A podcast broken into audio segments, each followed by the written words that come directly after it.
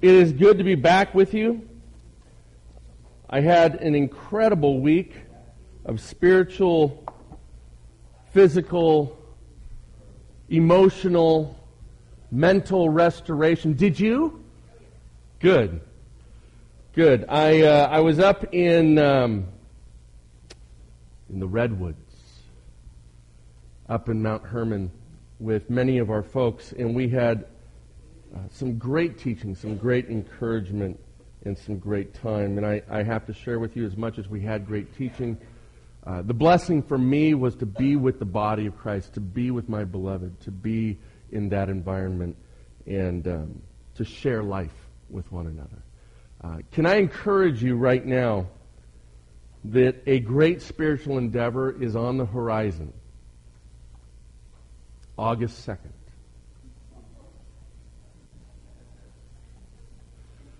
I promise that in your life there will be explosions if you show up. I promise that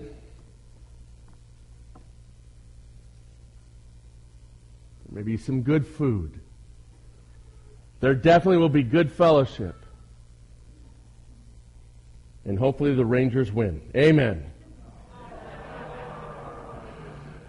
No, no, no. Hopefully the A's honor God in all of their actions.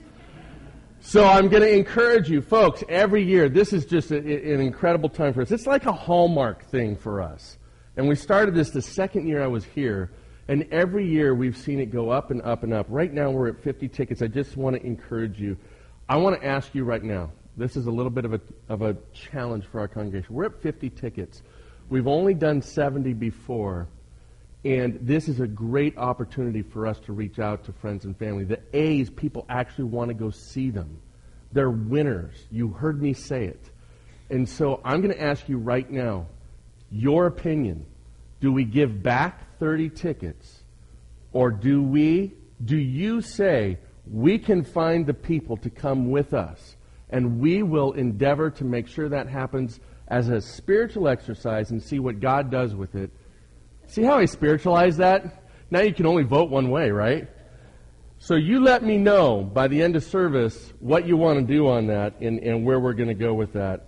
And uh, we'll have some fun with it. This morning, we have a little bit of a different sermon time.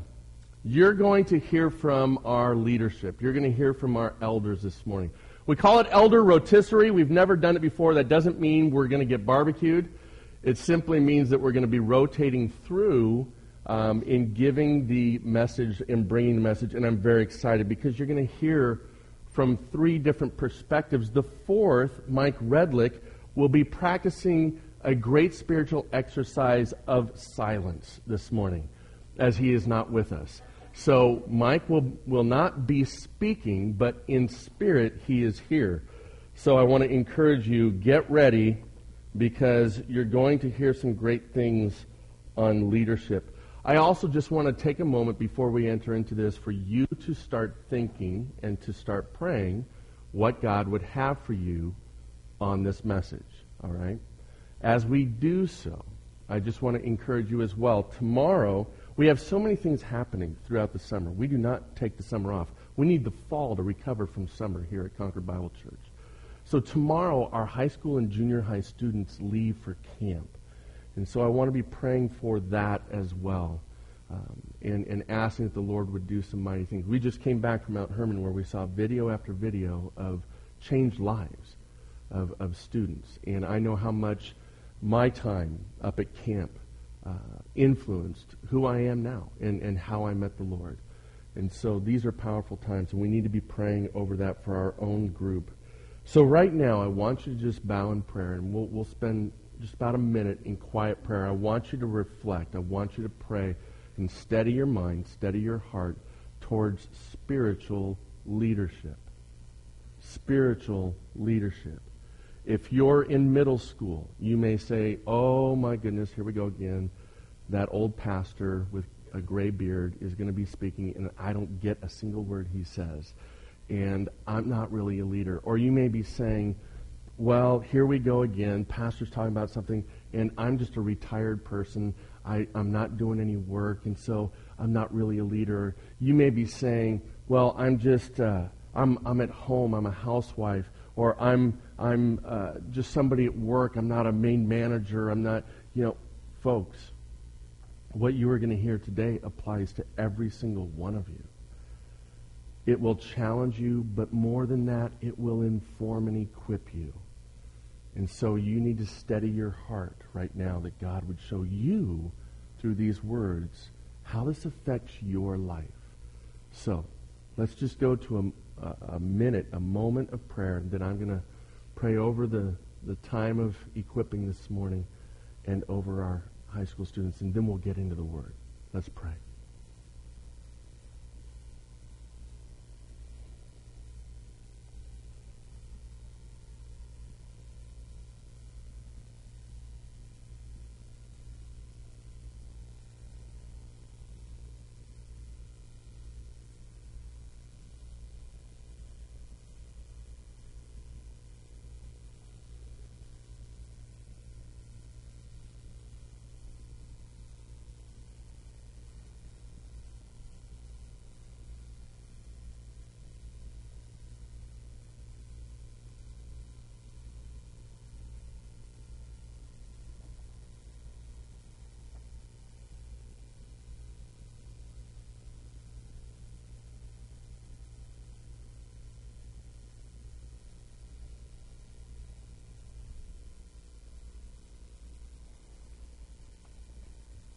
Lord, this morning we are going to examine Scripture from three different areas.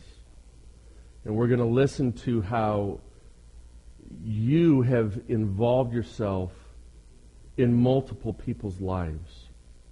In the far reach of your hand, your sovereign hand, to change people's lives, but to influence people through others who saw themselves as the least of these, who saw themselves as not one to step into the gap, who saw themselves as a simple individual, and yet you called upon them to rise up to be your messenger.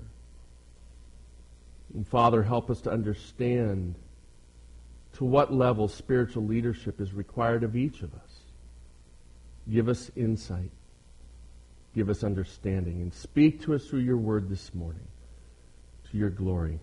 Amen. One of the things that I've already endeavored to share this morning with my nephew, Austin, you know, his dad runs our media, and he records uh, all of the services, and you can pick those up online on video, either audio or video. And you can go to our website under Download Truth and get the link. You can go on Vimeo. There's a lot of different ways that you can do that. But the other thing that, that he's implemented and is fine tuning is we have a lot of babies, in case you didn't notice. And sometimes, you know, those babies get filled with the Spirit and love to share. And uh, so then the moms and the dads are like, oh no, wrong time for the Spirit. No, they don't actually say that. But we have an area over in the fireside room that's been set up specifically as a secondary area for people that, that need to evacuate from here. Maybe they're not even just feeling good, and you're, we had somebody recently had a coughing spell. Go over into the fireside room. But let me encourage this and say this that that is an extension of here. So if you're in the fireside room right now, I just want to share with you that that is an extension of this area. And so babies are allowed to talk, people are allowed to cough, but we definitely don't want to be speaking. We don't want to be making noise. We don't want to be clanging. We don't want to be uh, doing anything that you wouldn't do in here that would distract. Last week we had somebody um, share with me that it was just really frustrating that they really needed to hear from the Lord and that uh, they were over there and there was just constant talking. And so we wouldn't do it in here. Let's make sure that the Word of God goes forth in the two places that we've got, and let's protect that for our people because we protect it here as well. So, I got to share with Austin how much he matters because he goes over and he sets up that room every week. And sometimes high schoolers or middle schoolers don't think that they matter that much, but they matter, don't they? And there's so much that they can do to help minister and serve. And so that's kind of his spiritual leadership thing. Just very encouraging. Well, this morning as we start out, spiritual leadership, I'm going to be talking about Elijah. I was praying through this and trying to figure out what I would do and what it would look like and what, what I would say. And I came down to Samson or Elijah. And this past week at, uh, at family camp, one of the speakers was speaking about Elijah. It reminded me of how much this story is endearing to me. And so I stuck with it. And, and we're going to be in 1 Kings 19, 9 through 18. And so that title, Spiritual Leadership Requires Much, and yields even more is kind of my message to you this morning. You're going to get three different messages this morning, all pertaining to spiritual leadership, but this is where I feel compelled and, and, uh, and impassioned, emboldened to take you to this morning. And so as we look at this, let me share with you real briefly that I identify with Elijah. Elijah had a problem. Elijah got too focused on himself. Elijah struggled with fear of men. And much of the time when we look at leaders or leadership, we think that they need to rise above. We think that they are above. We think that they have some supernatural ability that's innate to themselves that makes them more powerful, more equipped, more enabled to do what they do. If you look at the story of Elijah, you realize that this man came from Nowheresville and he didn't feel or esteem himself too highly. That I can identify with. That Elijah was asked to do things that went way beyond his capacity. That I can identify with. That Elijah was asked to put himself into harm's way and actually be put into positions where he would be killed more than likely. That I cannot identify with, except for one failed summer in 2002, which we'll tell you later. Doesn't fit into this point.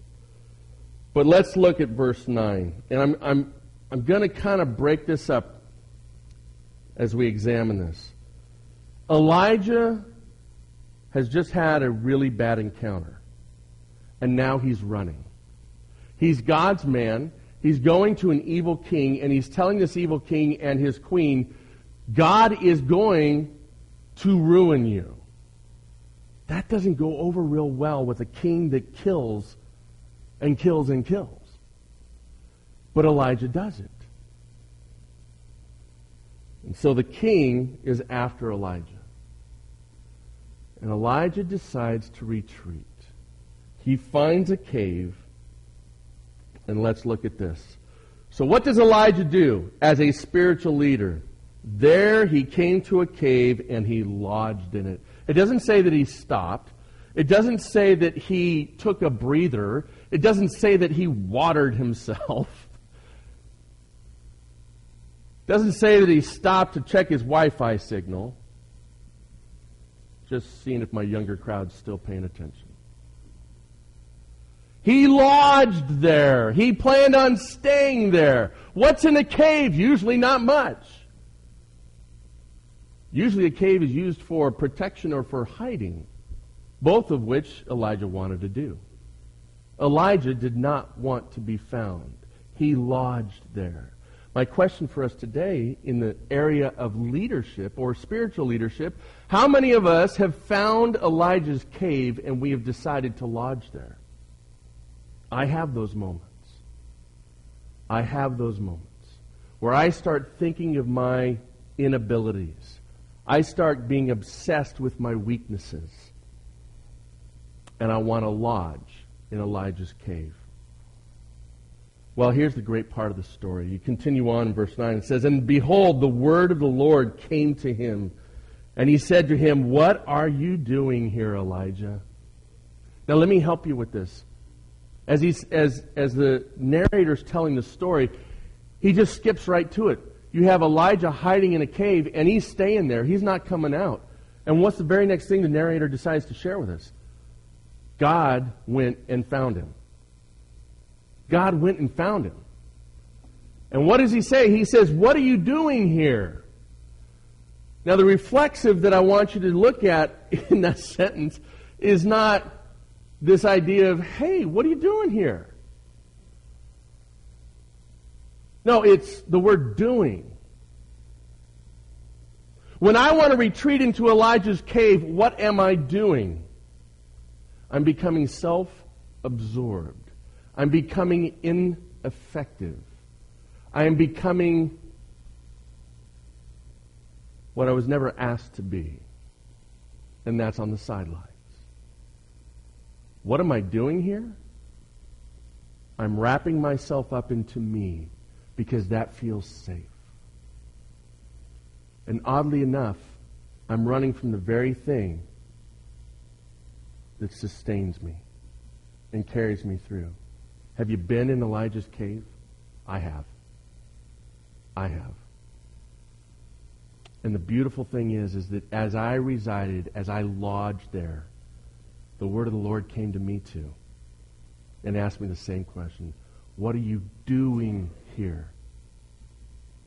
Because, see, God wants us to be doing.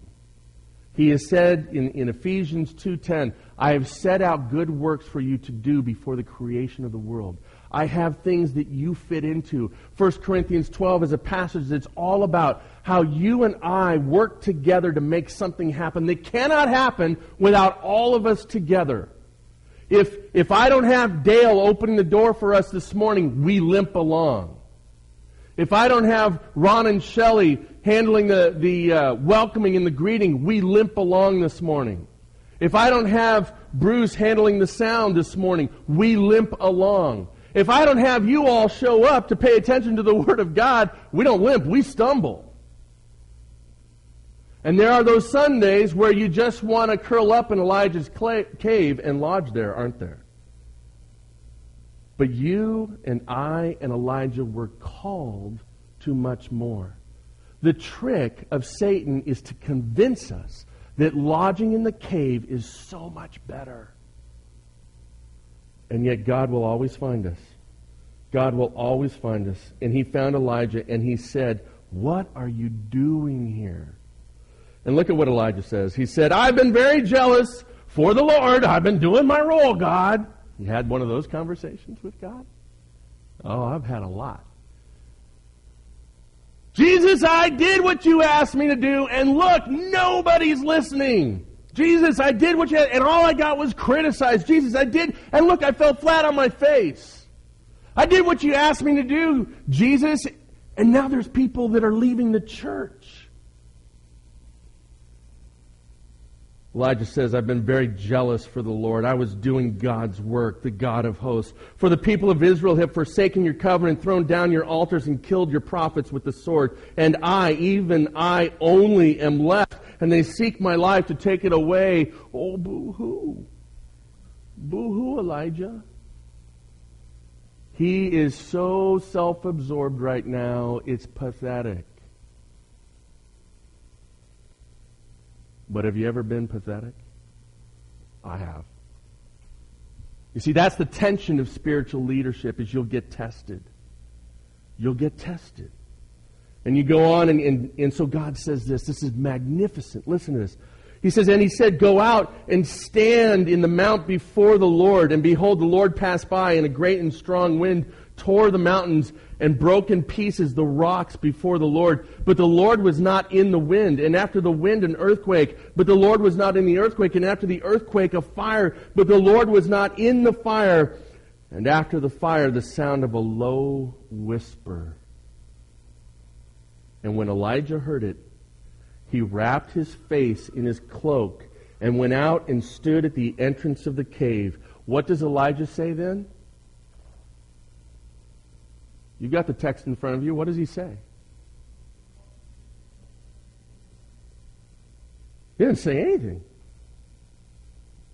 The very next thing I have in my text is, and behold, there came a voice to him and said, What are you what? Doing here, Elijah?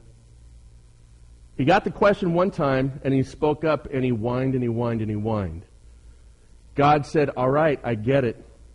Let me prove to you who's really in control. Have you been there? Let me prove to you who's really in control. and he does all this huge, powerful stuff, and yet God was not in it. And then God showed up in a what? In a whisper. And I think that that's so paramount to understand because I don't need an earthquake for God to show up. I don't need a fire for God to show up. I don't need a great wind for God to show up. Sometimes I just need to be quiet and he'll show up in that whisper. And look at the reaction by Elijah. He now goes out. He, he changes. That's what God does to spiritual leaders. He brought Elijah's attitude and thoughts in line with who God is. And now Elijah does what? He covers his what? His face. What's on the face that gets us in trouble? The mouth. He puts his cloak over his face so he can't speak again. That's how I think is, it, it, this picture is. And he says nothing. So God asks him the question again, what are you doing here, Elijah?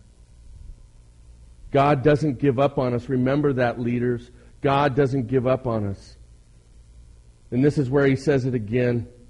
He says, I've been very jealous for the Lord, the God of hosts, for the people of Israel have forsaken your covenant, thrown down your altars, and killed your prophets with the sword. And I, even only I, am left, and they seek my life to take it away. And the Lord said to him, Go. Go. He didn't say, Well, sit down, let's talk through this. He didn't say, Oh, I've got this great book I want you to read. It'll really help you. He doesn't say, Well, if you just pray more, Elijah. He says, Go. Get out of the cave because you're supposed to be doing for me. And if you're doing for me, you won't be thinking about your weaknesses. You'll be experiencing my strength. And I just gave you a reminder of my strength. This is one of the biggest problems that we have as spiritual leaders, my friend. Whatever your circumstance is, whatever God's called you to, remember that it's not about us, it's about what He's doing through us. That's why He keeps asking the question, What are you doing? What are you doing? Is God asking you that today? What are you doing? Because I have something for you to do. You need to go. Let's not abdicate our leadership. And then God gives him specific instructions about who he's going to anoint as king, and, and then also he's going to anoint Elisha to take care of him. And at the very end, he says this Yet I will leave 7,000 in Israel, all the knees that have not bowed to Baal, or all the knees that, yeah, all the knees that have not bowed to Baal, and every mouth that has not kissed him. Elijah said, What? Everybody who loves you has been put to death, God. That's one of the things that myopic self absorption does. It distorts the truth. And Elijah truly was convinced when he retreated into his little conclave there that uh, he was the only one that truly loved God. He was the only one left. Have you ever gotten to that point? You've gotten so spiritually discouraged as a leader, maybe in your house, maybe at your work, maybe in your family, maybe amongst your friends. You say, Lord, I'm tired of trying to hold this up for you. I'm tired. Let me give you, real quickly, a couple things as I wrap up from a great book. I got asked this week, what's my favorite book? And I had to think about that because I've never thought about that before. I always get asked what you're reading, but I don't ever get asked what's your favorite book. So I came back to this Spiritual Leadership by Oswald Sanders. And there's a great quote in here from well, just listen to it. When France fell to the German armies and Britain was left alone in the fight, the British cabinet met in a sense of deep gloom, for which there was abundant reason. When Winston Churchill entered, he looked around at his dis, uh, uh, discon- disconsolate colleagues and said, Gentlemen, I find this rather inspiring. Small wonder that he was able to galvanize the nation into effective counterattack. Spiritual leadership is when we draw upon God's power. It goes beyond what we can do. Elijah met that. What was he doing? He had removed himself from what God had asked him to do. He had removed himself from the power of God, and he had sequestered himself into this cave just for himself, where he was fooled into believing that's where he truly was safe. But he had pulled himself away from God's power. When we pull ourselves away from God's power, we cannot survive in that level. I've learned this lesson, but I want to share with you seven things. Hudson Taylor was a masterful missionary, changed the face of missions. A great man of God, and was told, You can't do this, you can't do that, you can't do this, you can't do that. He did so many revolutionary things in how he approached missions because he did it in the power of God. And so he has these ideas on, or memorandum on leadership. You can write these down if you want. Number one, improve the character of the work. That should be your strategy. Improve the character of the, of the work, whether it's relationally with families, whether it's at your job, whether it's in your ministry, whether it's with friends. Improve the character of the work. Two, deepen the piety, devotion, and success of the workers. Deepen the piety, the, the holiness, the devoutness of those around you. Remove stones of stumbling if possible. That as a spiritual leader, I look and say, what's keeping us from moving in a direction that we need to move in? If that's the case, then I'm going to fix it. Oil the wheels where they stick. Find those things that are keeping you from being efficient. And, and do whatever is required to make that move the way it is meant to move. Five, amend whatever is defective. If something is broken, go in with the attitude to fix it. Six, supplement as far as it may be what is lacking. Supplement.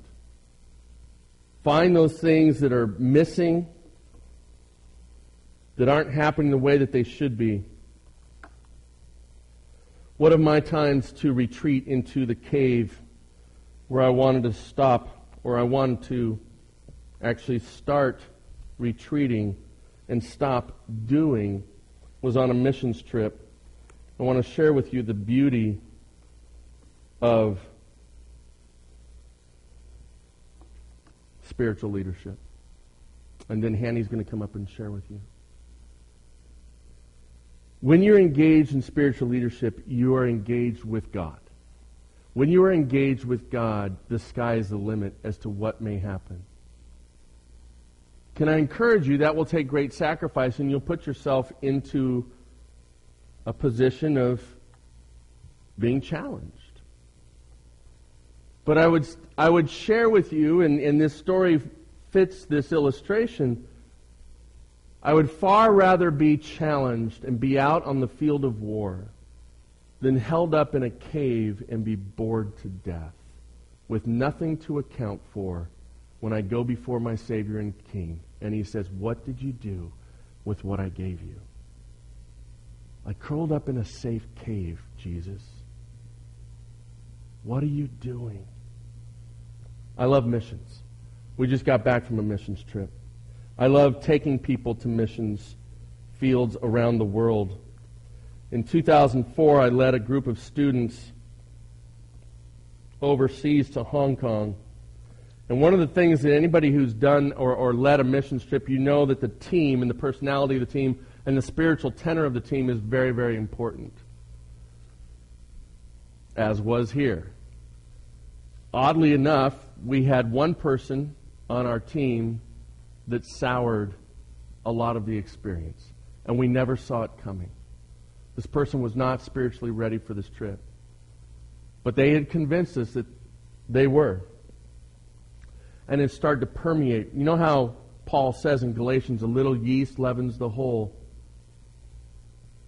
And by about the eighth or ninth day, I was exhausted handling all of the problems that this person was stirring up. So we got one night out of 12 to go sightseeing. They worked us hard. And it was a great trip. It was a great trip. And so on this particular night, I'd already had two encounters with this individual, spiritually leading, trying to instruct, trying to equip, trying to encourage, that they're on a team and let the Lord work through them rather than it be about their agenda. So we go out on the town that night, in three, four, five, eight times, it was all about what this individual wanted to do rather than a team of 12 people. And I was getting exhausted dealing with it. And at the end of the night, we're up on Victoria Peak in Hong Kong. I got 12 people that I've got to get into the subway to get back by 1 a.m. or we're stuck on Hong Kong Island and we're not getting home. And I said, You need to meet me at such and such a place. And this person just kind of gave me the whatever and went off to go shopping. And I remember walking away saying, Lord, I put myself out there. I've led this team. And this is what I get complete disrespect, complete frustration. And I started to go into my Elijah cave.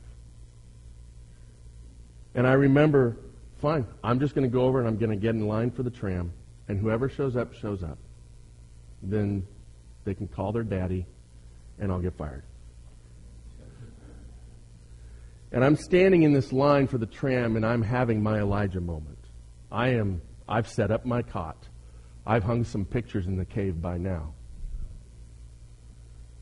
And I'll read to you what I wrote in my missions journal. 8 1 2004. I don't really know what to write. I guess the remainder, or the reminder to be strong and courageous. Today should be seen as a monumental day, but I have so many doubts and discouragements. We had 68 kids accept Christ in the past 24 hours. It was just different from last time. Really hard to gauge what is real and true. Tonight was one of the freakiest moments that's very theological. One of the most freaky moments in my life. Thoughts of anger and hurt overwhelming me. And then a total stranger asked me, Are you the leader? I said, Yes. And he responded, Tough job. I was standing in that line by myself, surrounded by people from Hong Kong. Right now, this is not a racial comment.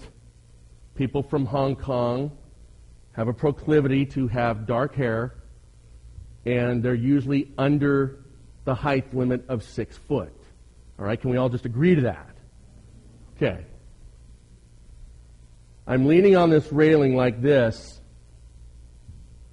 and I'm thinking, I hate being the leader. I hate it. I'm never doing this again. I, like I said, man, the, the, the sheets have been put on the cot. And from my left comes this voice that says, Are you the leader?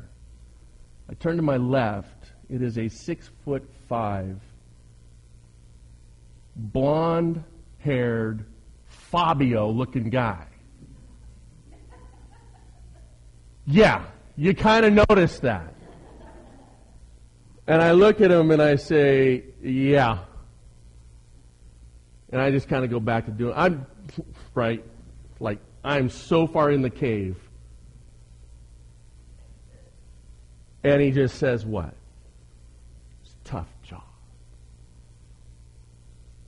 And as I'm letting those words permeate, I'm thinking, who is this guy? Two seconds pass. I turn to my left. There's no guy. God came and met me where I needed to be met in a whisper. And it was a privilege to lead. And what I want to share with you in closing is in my embarrassment to go camp out in Elijah's cave. God said, Jeremy, I'm with you. It's through my strength that any of this happens. The strong spiritual leader is the one who realizes he woke up in a cave and the Lord passed by. No one can do it in their own strength. If you want to know about this, you can ask me later. But I'm going to turn this over to Hanny. So, Hanny, would you please come on up and share? Thank you, Jeremy. Uh, good morning. We're uh, going to take it and continue on the same route, but and maybe a little bit of a tweak, and I'm going to go to uh, Luke 7. And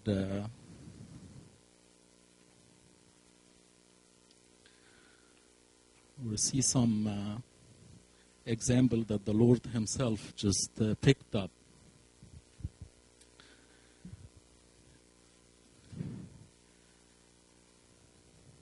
And uh, at the very first verse of Luke 7, it says, Now, when he concluded all his sayings in the hearing of the people, and uh, Jeremy had taught us originally that usually when there is a now or then afterwards, that means that there was something that had happened before that. There was a then before. And what it was is that uh, the Lord was talking on, uh, on Luke 6 about the fruits. You know the tree off of the fruit. And he said in Luke uh, 6 and verse 43, he said, For a good tree does not bear bad fruit, nor does a bad tree bear good fruit. And afterwards, he, bu- he talks about building on the rock. And after that, he says that he entered Capernaum. And if it is the lecture had ended, and it is the time for the lab, it is the time to see what is going on. And the Lord goes and picks up a very strange example. It says here, and a, certain centurion uh, or a, a certain centurion, uh, centurion's servant who was dear to him. And the Lord picks up one out of the mainstream. He doesn't pick a Pharisee, he doesn't pick a, a priest, he doesn't pick a good known Jew, but he picks up a centurion. And it says that who was dear to him. And as if the Lord is trying, and the, the, the Spirit of the Lord is trying to pick us, or to pick for us, a few things and bring, brings them to the surface. What the Lord is looking around for those kind of leaders. And He picks us, uh, picks for us a leader from the people, not from the religious tier in another way. He goes and picks up a centurion that he's responsible about a hundred people under his authority, and he's doing this just for living. That's his job. He is a Roman soldier. He is a head of a hundred people. But starts with the word who about the servant who was dear to him. And when you think about it, and this servant was sick and ready to die, so what? I mean, if you ask anybody, so what? He's just a servant. How much did you pay for him? The Bible tells us that the price for, of the servant is just 30 pieces of silver. Do you remember who else has been sold for 30 pieces of silver? Another servant. Yeah. And um, I understood that the right or, or the same word in Greek for the servant right in here, it says uh, he's a bond servant. Not just a regular servant, but he's a bond servant. And a bond servant is a, a Hebrew servant, a Hebrew that ran out of money for one reason or, or, another, and is being sold as a slave. And by law, he should be released on the Jubilee, on the seventh year. But he chooses. And he says, No, I love my master and I love my wife. He's already got married at his master's house and he has children. And he says, I love my master, and I love my wife, and I love my children, and I'm not going to go free. I don't want to go free. It was his right, and he gave up his right. And he didn't go free. Would that tells us something about the centurion? What kind of love did the centurion have to that servant? That he loves him to the extent that he decided to be a slave forever for the rest of his life and not to go free. Let me remind you with a, uh, a verse right in here uh, in Philippians 2 7 about the servant that we all know. But made himself of no reputation, taking the form of a bond servant and coming in the likeness of man, as the Lord Jesus Christ himself. He loved us enough that he told God the Father, I love you. I love you, Master. I came here to do what glorifies your name. And I love my wife and my children. Then we see another different kind of love too.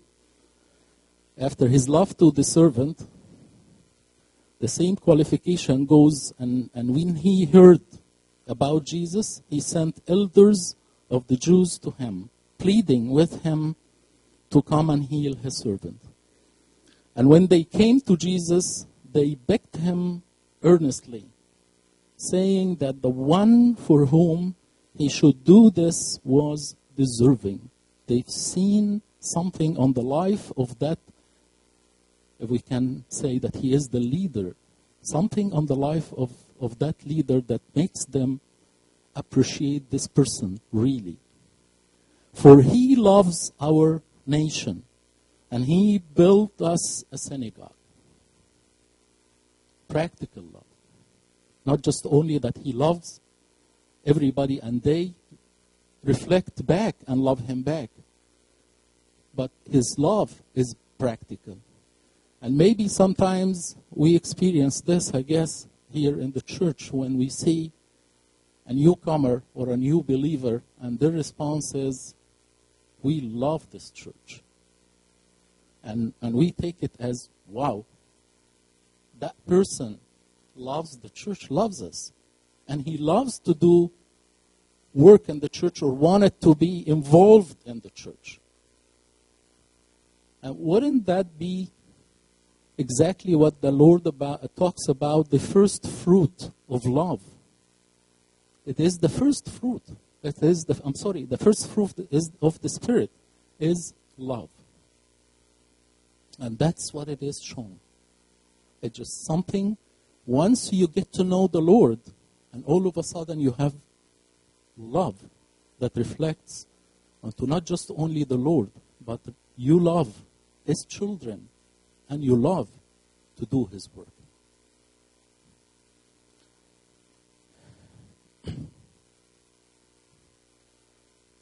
then uh, it continues and it says that then Jesus went with them. And when he was already not far from the house. Something about not far from the house. It is, it is as, if, as if we experiencing it. We experience this in our own lives when, at one moment or some moments, as Jeremy was talking right now, when the Lord comes and talks to us specifically, and we feel the light of the Lord, and He's that close, and all of a sudden something happens on, the, on that on that person, the centurions, he says, he sends friends to him, saying to him, Lord, don't trouble yourself, for I am not worthy that you should enter under my roof.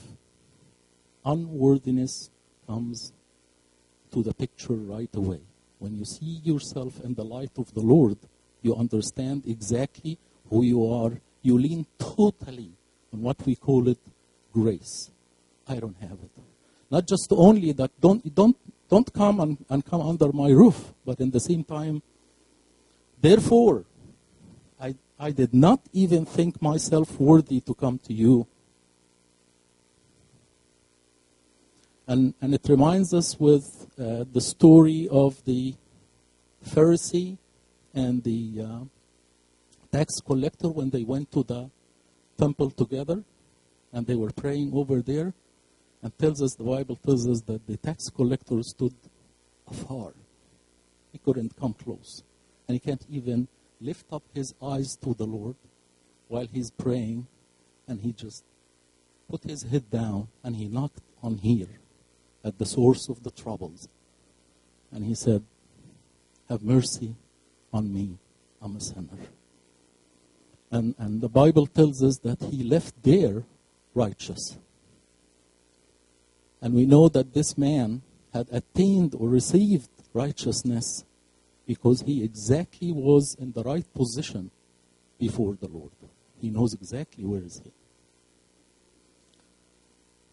Then, last thing.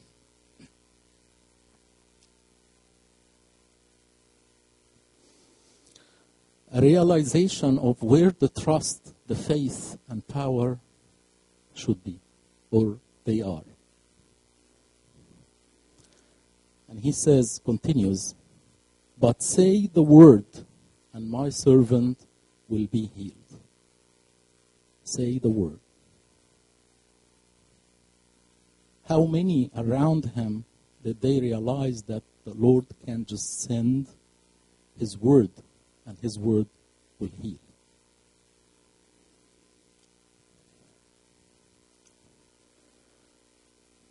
For I am a man placed under authority, having soldiers under me, and I say to one, Go, and he goes, and to another, Come, and he comes. And to my servant, Do this, and he does it. I understand the authority. I've been there, but my authority is so very limited. But I understood that you have the authority of the word. I just want you to say the word. When Jesus heard these things, he marveled at him. And I figured out that there was only two occasions that the Lord marveled it is written about the Lord Jesus Christ that he marveled. It's one time right in here because of that centurion, and another time it is written on Mark 6 6 and says that he marveled because of their faith. He's talking about Nazareth, his city, his hometown. He went over there, and because of lack of faith, he could not do miracles or great powers. He only laid hands on some sick people and healed them, but he couldn't do any miracle over there. And says that he marveled because of their unbelief. And he went about among the villages teaching. He was just teaching around. So that leaves us with three things that the Lord just brought them up for that kind of leader, which are it's not leader in the church. It is wherever it is that you are, that you are doing in your own place. You have those three qualities that you can practice love, humble, understand the authority of the Lord, and have faith and trust in His power. Uh, let me conclude with one verse that uh, Jeremy is making it the theme for the year, or the end of it, as a matter of fact. For these, for if these qualities are yours and are increasing, they keep you from being ineffective or unfruit, unfruitful in the knowledge of our Lord Jesus Christ. And above all, as Jeremy said, we're going to stand before the Lord one day. And hopefully, the word that the Lord is going to say is marvelous. Marvelous. You've been faithful. Good morning.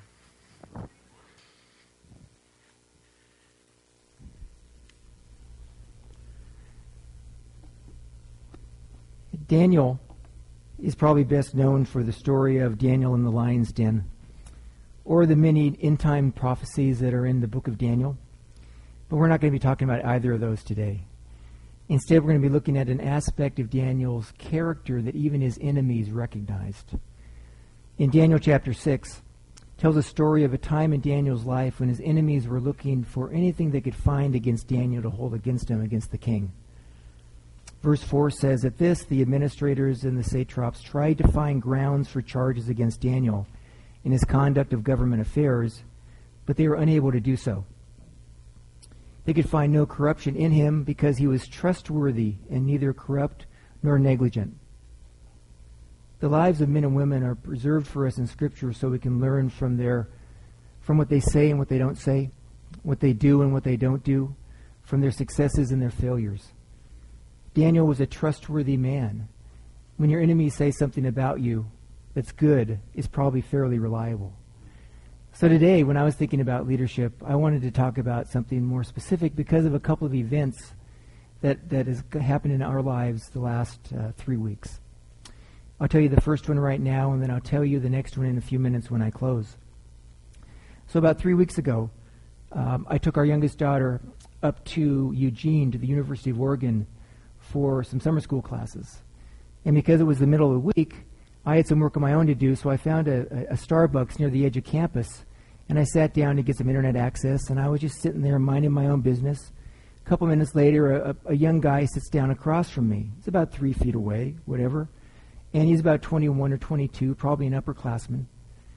And uh, I'm just sitting there doing my thing, and, and then a friend of his comes along in about 30 minutes, and they start talking. It's very nice. And then the, the, the first guy tells his buddy, you know, I've got, I'm taking this online class and I've got a test coming up in a couple days. And then their conversation morphs to, you know, I wonder if it's possible to cheat on online tests. And then their conversation morphs to, can you help me cheat on my online test? And so I'm just sitting there minding my own business. Once again, he's about here. And they start talking. They talk for an hour about how they're going to do this. And so I won't tell you all the details, but they, they uh, get to the point where they were very creative very extensive, and they were all set to go. You know, they had it all planned out. He was going to lie under the table and do all this stuff. So I'm sitting there, and after about 30 minutes, I'm saying, "Oh, should I say something?" You know, I'm thinking, "No, what can I say? I'm just this old guy." Uh, after an hour, I knew I had to say something. Right? The Lord's making it clear that that's my uh, responsibility. So I finally say to him, "I say, hey guys, when you have a second, could I ask you a question?" And I probably just broke a bunch of protocols for Starbucks, right? You know, you're not supposed to ever talk. And they, they, they kind of looked up and they said, well, okay. And I said, well, I've just been sitting here minding my own business. You know, and I couldn't help but hear what you were thinking about doing and you're thinking about cheating on your test. And I'm really, I really want to know because you seem like a smart guy. I'm looking at the guy. You really seem to know this stuff. Why, how do you think that this is right? You know, I'm not your judge. You know, I'm not a professor. I'm just an attorney for AT&T. I don't normally say that, but I thought it might it might help. So I said, I, you know, I, I really, really want to know because it seems to me that you're you're putting everything at risk by doing this. You're tainting your degree, and it might just have been better off to spend the last hour studying than maybe figuring out how you could cheat. He was a little flustered. you know, but to his credit, he kind of, uh, he, I was sincere. I really wasn't trying to be a jerk. I really wanted to know what he was thinking, how this could be right. So after a minute, he, he, he started to tell me, and I'm going to tell you what those, those, his justifications are, and on the screen, I'm going to kind of rewrite them in a way that, that I think is what he really wanted to say, and in a way that I think that we so often say to ourselves when we're in this, converse, this kind of situation. First thing he says is, um, you know, I have all my required courses done. You know, uh, this is just an extra course that I wanted to take because it was an interesting topic. I could have taken a PE class, but I really care about my education. Next thing he goes on to say that it's, it's only an online class. It's being taught by a professor. It's not being taught by a professor, just by a student intern. There's no teaching going on at all. It's a bogus class. I guarantee there's going to be other people that are cheating and nobody ever gets caught. The online test is bogus. I've, I've known the right answer sometimes on these tests. I put it in there, and because I didn't know the buzzword, I got it wrong. I don't want to spend all night studying and then get, you know, get taken advantage of because of a bad process. Okay? The online test, this is a math class. The online test doesn't allow me to show my work. That's not fair. I need partial credit. They don't let me do it. That's unfair. It's bogus. You can tell what his favorite word was? bogus. Um, I'm going to answer most of the questions myself. I'm just going to need a help on a couple of these questions. Of course, their plan was for his friend to help with everything, but he said, I'm just going to need a little bit of help. Um, once again, the course is just a course to add to my total credits. It's, it's just it's just no big deal. And lastly, all I'm doing is really improving my grade point average just a little bit. You know, I, you know, I'll pass the course anyway, whether I get a C or a B. I'm going to graduate, so my degree isn't tainted at all. So I said, "Thanks very much." I was, you know, and I appreciate that. And then I turned to his friend, who was really nervous at this point, and I said, "So let me just ask you really quick." I said, eh, um, "Help me understand your mindset, how you think that it's okay to help your buddy cheat, because you know that makes you a cheater too, makes you an accomplice." So, you know, why do you think that's okay? And and he just kind of stammered. He just kind of finally, you know, parroted back, you know, some of the same ideas that his friend said. Well, he's just improving his GPA, and you know, no big deal, and all that stuff. So, I, you know, I, I, I thanked him both, and I said, you know, let me just tell you one thing. You know, before you go, and you don't have to listen to me, but you know, from my experience, you got to guard your integrity above all else, you got to guard your integrity because if you lose it, you may never get it back. Or if you lose it, it's going to take a long time and you won't get it all back. So, sat back, started typing. They stayed for about another half an hour. They left. They said goodbye. And then when they walked out, I really prayed for them that they'd be convicted, you know. So, if I had more time, you know, I would normally go through and try to come up with some examples where we face all these stuff. You know, these are not limited to college students, right? We all face them. Most every day we face some sort of.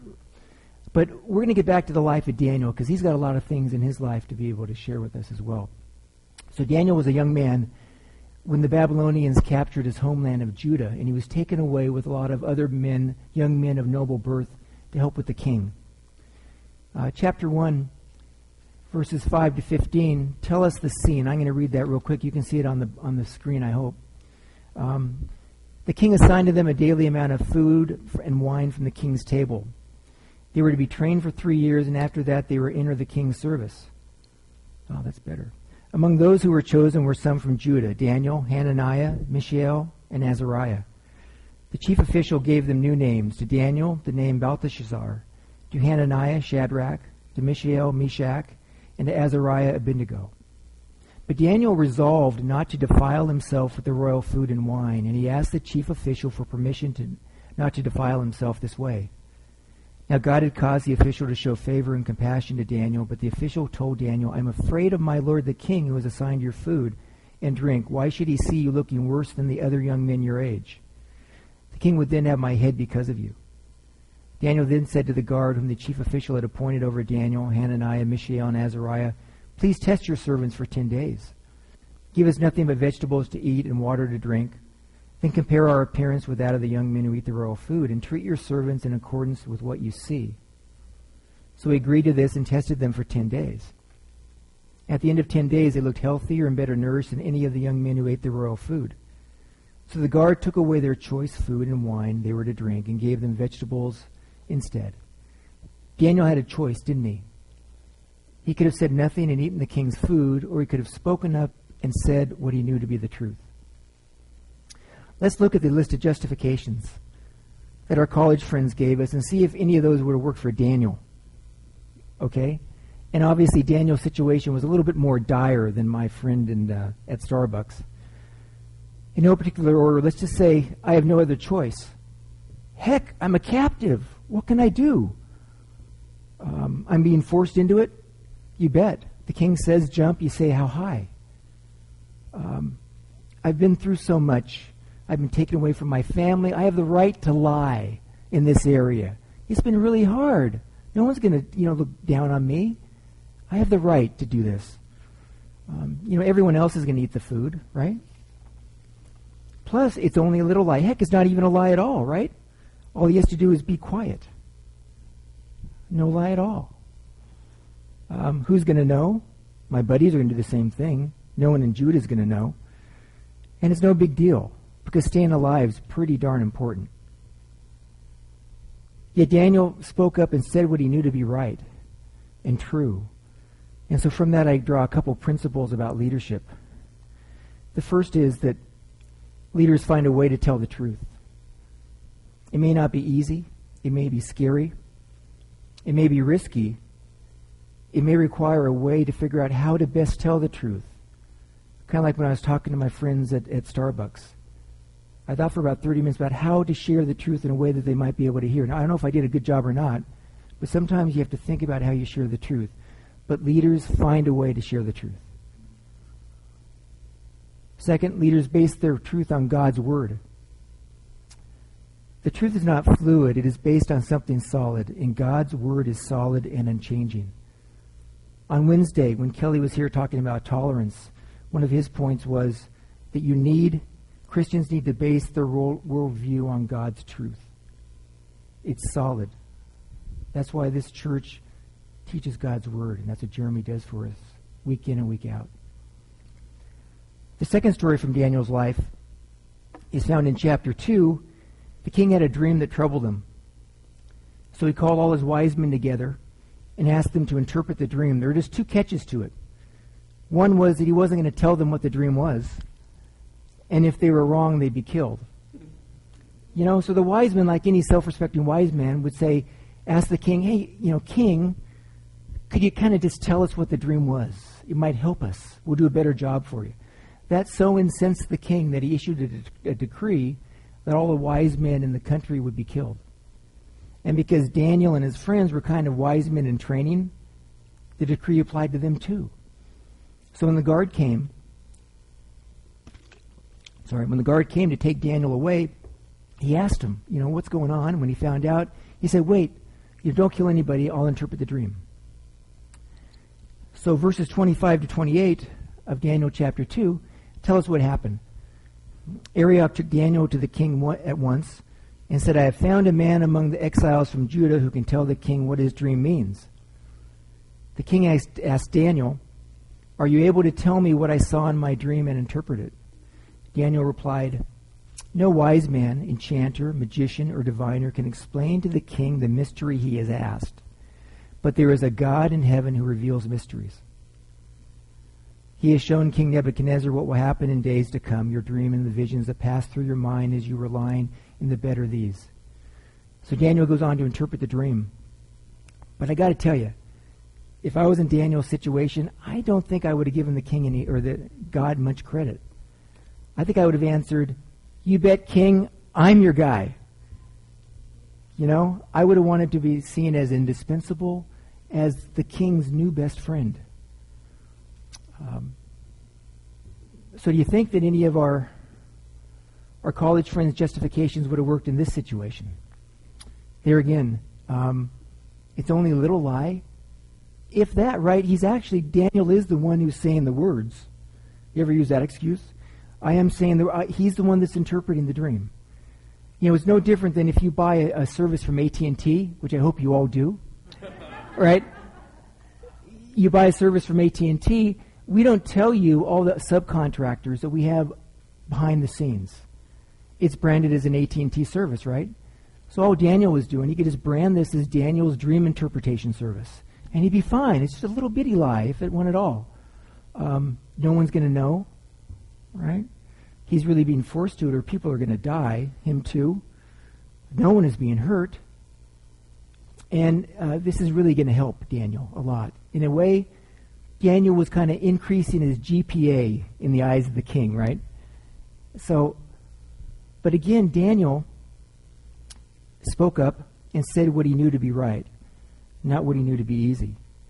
And from this, I draw a couple more principles on leadership And leaders base their truth on God's character. Uh, as we said before, the truth is not fluid. It is based on something solid, and God's character is solid and unchanging. Daniel knew what his God was like, and he endeavored to follow that, that, that example in everything that he does. It's not unlike what Paul says in, in Colossians verses uh, chapter 3. And whatever you do, whether in word or deed, do it all in the name of the Lord Jesus, giving thanks to the Father through him. And lastly, leaders do not shade the truth. Had Daniel taken any of the credit or given God just a little bit of credit, we can argue about whether or not he was lying or not. But there's no question but that he was nuancing the truth to his benefit. And that's what shading the truth is all about. Um, I'd like to camp out here just for one second. Um, because I think this idea of shading the truth is so pervasive in our lives in the lives of society around us that we don't even think about it anymore. Okay? Um, let me give you an example from the world of Craigslist. Or for those of you who are a little bit closer to my age, from the classified ads of the Sunday morning paper. Right? So I'm going to give you some language from the ads, and then I'll tell you what it really means. Okay? And so you're buying a car, and it says, runs good. It Means that it runs. Runs great means that it runs. Runs terrific means that it runs. One owner. What that means? It means it's used. Right? Like new. It's used. Mint condition. It's used. Or if you're buying a car, okay? Uh, you see the word cozy. That, mean, that means small. Yeah, exactly. You're getting it charming, small, quaint, old, and small. How about close to schools and shopping? What that means is noisy. Yeah, exactly. And my favorite, of course, is seller willing to negotiate. It means for sale, bring a lawyer. Now, these are kind of funny, but what happens, okay, when I'm in my office and I get a call from a client who wants to know the status of his case? So I see the call coming in. My assistant answers. I've got a stack of files. I pull out that file for this client that I haven't looked at for a week. I open it up. I get on the phone and say, Hey, Joe, yeah, I'm just looking at your file right now. I've done that before. And in this room, we can come up with, hopefully it's not just me, we can come up with hundreds of examples where that happens. I'm not going to try to come up with more examples because you know that they're out there. And the, the issue for us is, is to start thinking about those areas where we're compromising the truth. Because we don't think about it. Um, Daniel could have shaded the truth easily. Easily, right? But he chose not to. Jesus says in Matthew 5, let your yes be yes and your no, no. Those are the type of people that we want to be. I told you I had two reasons for sharing about Daniel and truth this morning. Um, the second that that I want to share about is to let you know that right now Nancy and I are, are going through an experience where a relationship in our lives that is just so very important to us is just being destroyed because of dishonesty. It's just terrible. And it hurts so much that it's hard to breathe sometimes. And, and, and, I know that we're not the only ones that are going through things like that or, or have gone through things like that. But I'm sharing that, you know, obviously briefly. But as a reminder to all of us that, that when you're tempted to take the easy way out and to shade the truth or to lie, don't do it. The justifications that no one will be hurt and no one will ever know are the biggest lies of all. Because, because God always knows. And you and I always know when we lie. And eventually, someone else is going to know, and someone else is going to be hurt. David's life, or Daniel's life, is a wonderful model for us, but we must never forget that we have a huge advantage over Daniel. We have heard the full gospel of Jesus Christ which tells us the truth about life and gives us the power to live that life. We can't do it on our own. We need the Lord's help. If you know Jesus, rely on him and not on excuses. If you don't know Jesus, then the only way to get off the treadmill of doing what you don't want to do and not doing what you want to do is to get to know him. He's there waiting for you. So, four principles about truth, an aspect of leadership. Leaders find a way to tell the truth. Leaders base their truth on God's word. Leaders base their truth on God's character. And leaders do not shade the truth. And one last thing, as Jeremy has said and as Hanny has said, we're all leaders, right? We all lead somebody. And so that's what he would have in store for us, I think. Um, I'm going to ask the uh, servers to come forward now, if I can, so we can take our uh, our offering, so I can pray for that.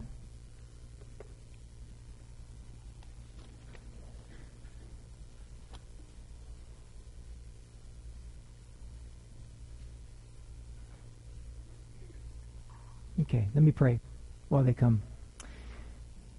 Father, you are a mighty God. You are a mighty God, Father. And you long for us to be part of your ministry. You long for us to learn, to grow, to lead. Father, we pray that, that, that the words that have been shared, your words that have been shared, uh, will resonate with all of us. And Father, as we take part in this act of giving, Father, we, we thank you for the opportunity to serve you, the opportunity to be loved by you, and we pray that these gifts will be used to magnify your glory here on Concord Boulevard. We thank you in Jesus' name. Amen.